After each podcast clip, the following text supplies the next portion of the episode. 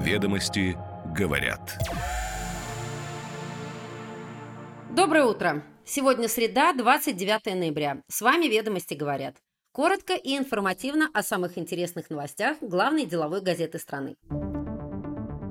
Сегодня «Ведомости говорят», что Владимир Путин рассказал о будущем страны на Всемирном Русском Народном Соборе. В программной речи он пояснил, что объединяет Древнюю Русь, Московское царство, Российскую империю, Советский Союз и современную Россию, а также описал, как нужно вести себя во время битвы за суверенитет и свободу всего мира. Началась борьба за контрольную долю СДЭК. Основной владелец Леонид Гальдорт намерен выйти из бизнеса. Иран подтвердил получение российских боевых самолетов и вертолетов. Последний раз крупные поставки боевой авиации в страну были в 90-е годы.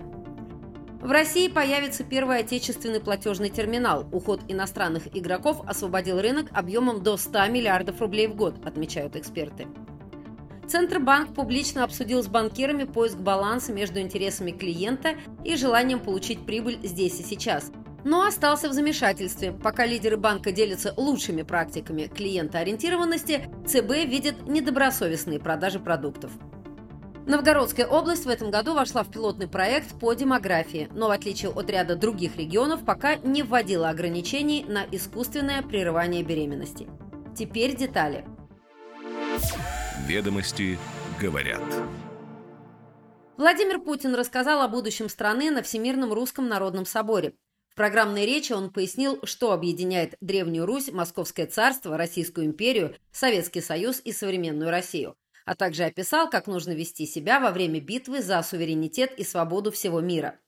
Центральная тема собора в этом году заявлена как «настоящее и будущее русского мира». Мы стали сильнее, в состав России вернулись наши исторические регионы, подвел итоги 2022-2023 годов президент. Но перед Россией стоит много масштабных задач – отстаивание своего суверенитета, формирование более справедливого мироустройства, развитие национальной экономики, сбережение и приумножение народа. Решений, которые требуют общей соборной работы, заявил Путин. Сейчас битва за суверенитет и справедливость носит национально-освободительный характер, сообщил президент. По его словам, русский мир преградил путь тем, кто претендует на мировое господство и свою исключительность, «Мы сражаемся сейчас за свободу не только России, но и всего мира», – сказал Путин.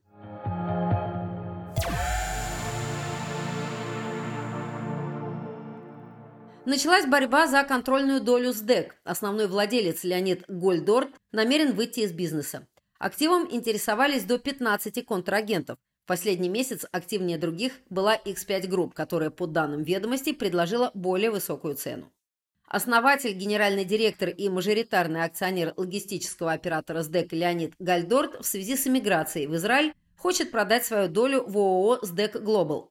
Речь идет о выходе из ООО только самого Гольдорта. Другие совладельцы продавать доли не намерены, добавляет источник ведомостей. В общей сложности интерес к сделке проявляли 15 контрагентов, добавляет собеседник, близкий к СДЭК. Кто эти претенденты и чем закончились переговоры, читайте в сегодняшнем номере ведомостей.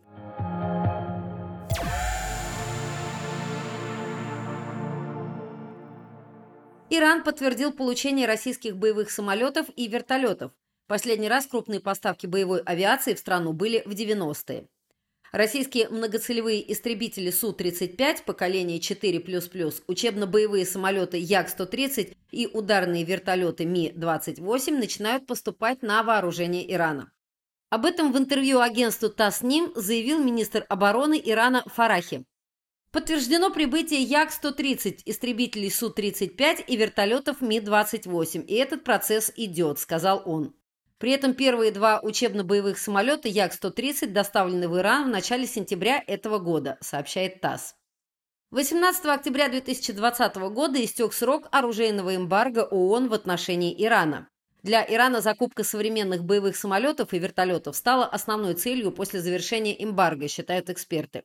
Иранская авиационная промышленность из боевых пилотируемых самолетов может сейчас предложить только истребители «Ковсар», модернизированные копии устаревших американских F-5, которые производятся в единичных количествах. Также сейчас идут испытания иранского учебно-боевого самолета «Ясен» более легкого и простого по конструкции, чем российский Як-130.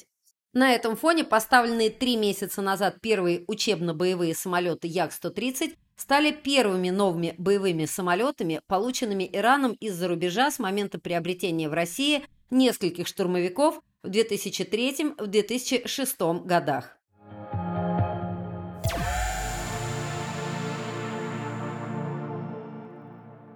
В России появится первый отечественный платежный терминал. Уход иностранных игроков освободил рынок объемом до 100 миллиардов рублей в год, отмечают эксперты.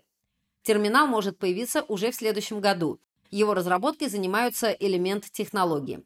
Об этом на сессии форума «Электроника России» 28 ноября рассказал директор по продуктам элемент технологий Александр Соколов. По словам источников компании, разработчик уже договорился о поставке терминалов с одним из крупнейших российских банков. Мы будем первой компанией в России, которая разработает отечественный платежный терминал. Уже в следующем году представим готовое решение, заявил Соколов. До начала СВО французская компания Ingenico занимала 50% российского рынка платежных терминалов. Еще 30% приходилось на Verifone США. Остальную долю занимали китайские производители объясняет собеседник, близкий к элемент-технологиям.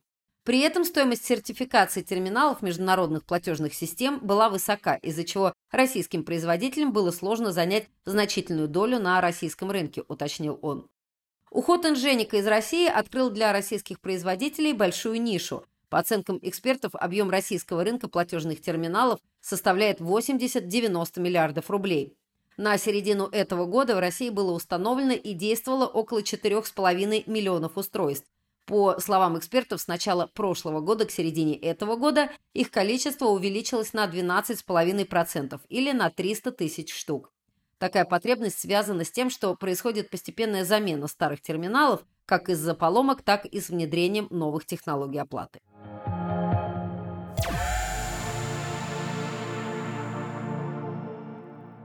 Центробанк публично обсудил с банкирами поиск баланса между интересами клиента и желанием получить прибыль здесь и сейчас, но остался в замешательстве. Пока лидеры рынка делятся лучшими практиками клиентоориентированности, Центробанк видит недобросовестные продажи продуктов.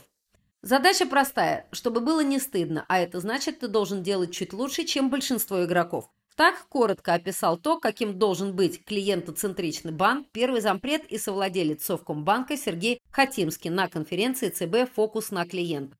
Регулятор признает, что за последние 10-15 лет финансовый рынок преодолел значительную дистанцию навстречу. Банковские сервисы становятся качественной характеристикой сектора. Но ситуация далека от идеала, недобросовестные практики никуда не исчезли. Изменения даются не всегда легко, и бывает так, что руководители организации декларируют приверженность ценностям клиента-ориентированности, но внутри компании могут бороться противоположные подходы, когда одной рукой банк создает удобные сервисы для людей, а другой вводит новые комиссии, прячет важные условия продуктов.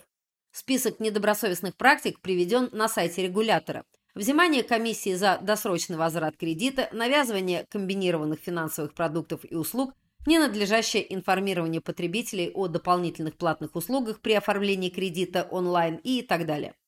До сих пор в некоторых банках вознаграждение работников привязано только к объему продаж и не учитывает качество взаимодействия с клиентом.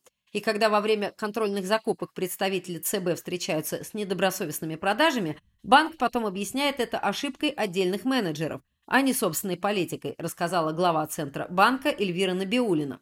Но когда эти ошибки постоянно повторяются, задаешь вопрос, а не политика ли это банка? И хотя банкиры в ходе пленарной дискуссии преимущественно делились своими лучшими практиками и видением клиентоориентированности, Центробанк смотрит на картину несколько иначе, отчего у его председателя возникает замешательство. Мне подготовили к сегодняшней конференции большой список на несколько страниц массовых практик обмана и недобросовестности и так далее – и, конечно, для меня сейчас из этого разговора видна проблема разрыва внутри рынка. Есть лидеры, есть финансовый сектор, признала Набиулина. Разрыв еще есть между тем, во что верят и что декларируют топ-менеджеры и руководство организаций, и тем, что оказывается на практике, признала глава Центробанка. Центробанк намерен внедрять для банков принцип управления продуктом, который в будущем будет обязательным.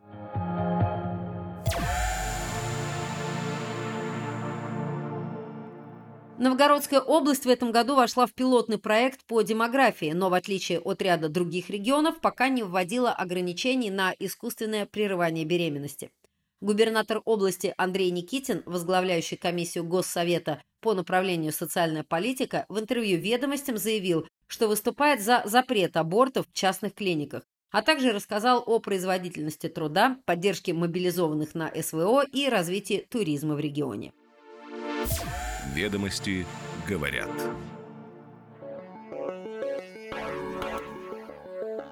Это «Ведомости говорят». Слушайте нас каждое утро, и вы первыми будете в курсе самых интересных деловых новостей. Хорошего дня!